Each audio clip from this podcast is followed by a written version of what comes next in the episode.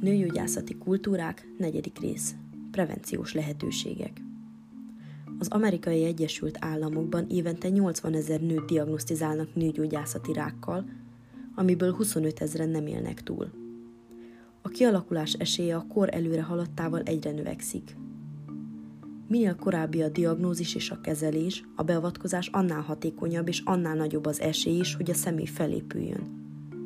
Romániában megtapasztalható a ményakrák legmagasabb előfordulási aránya és elhalálozási rátája az Egészségügyi Világszervezet európai régiójának országai között, ami több mint évi 3300 diagnózist jelent, amelyből 1700 esetben nem épülnek fel.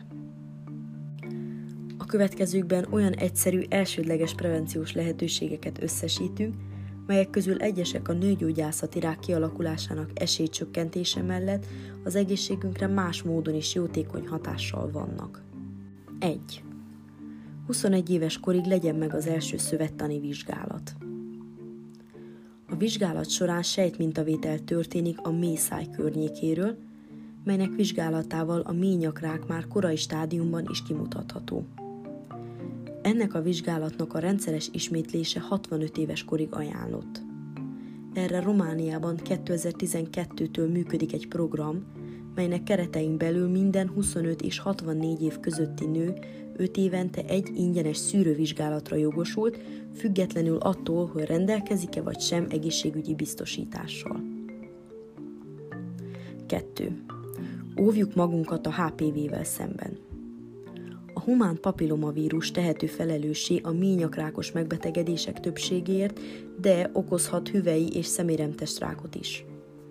A fertőzöttség kimutatására létezik teszt, valamint megelőző oltás is, amit 11-12 éves kor körül ajánlott beadatni két dózisban. Azonban, ha valaki később teszi ezt meg, már három dózis szükséges.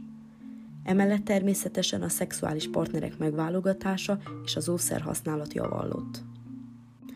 3. Ne dohányozzunk. Ez nagyon sok egészségmegőrző célzatú kampányból, meg úgy általánosan sok helyről visszaköszön, nem hiába. 14 rákfajta kialakulásáért felelős, köztük található a ményakrák, petefészekrák, hüvelyrák és szeméremtestrák, de a reproduktív rendszeren kívül más szerveinket is jelentősen károsítja. Még akkor is csökkennek a kialakulás esélyei, ha azelőtt láncdohányos volt az illető. 4. Egészséges döntések.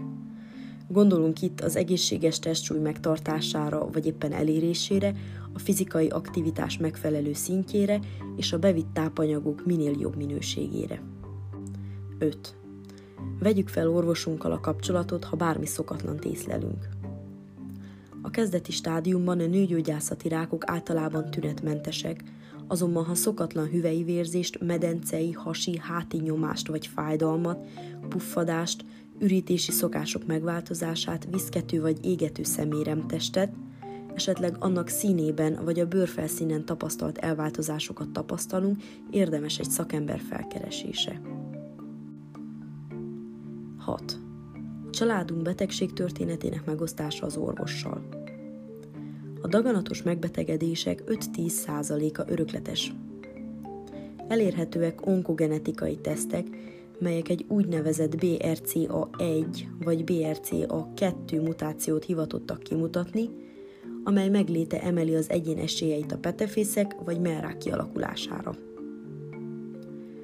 Aktuális téma ezek mellett a fogamzásgátó tabletták használata is, melyekről rengeteget lehetne beszélni, azonban most csak röviden a nőgyógyászati rákokkal való kapcsolatáról teszünk említést. A tabletta használata növeli a mell és ményakrák kialakulásának kockázatát, viszont csökkenti a mélytestrák kialakulásának kockázatát megközelítőleg 50%-kal, a petefészek rákét pedig 30-60%-kal. Amint láttuk, tehetünk egyszerű, mindennapjainkba bevihető és beépíthető módszerekkel az egészségünk megőrzése érdekében.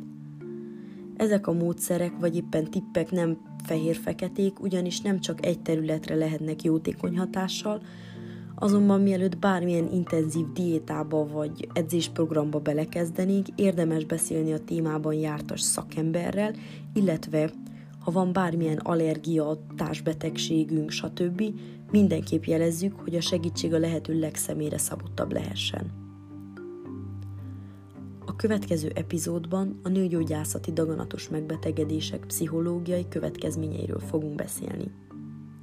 Találkozunk legközelebb, köszönöm, hogy velem tartottál.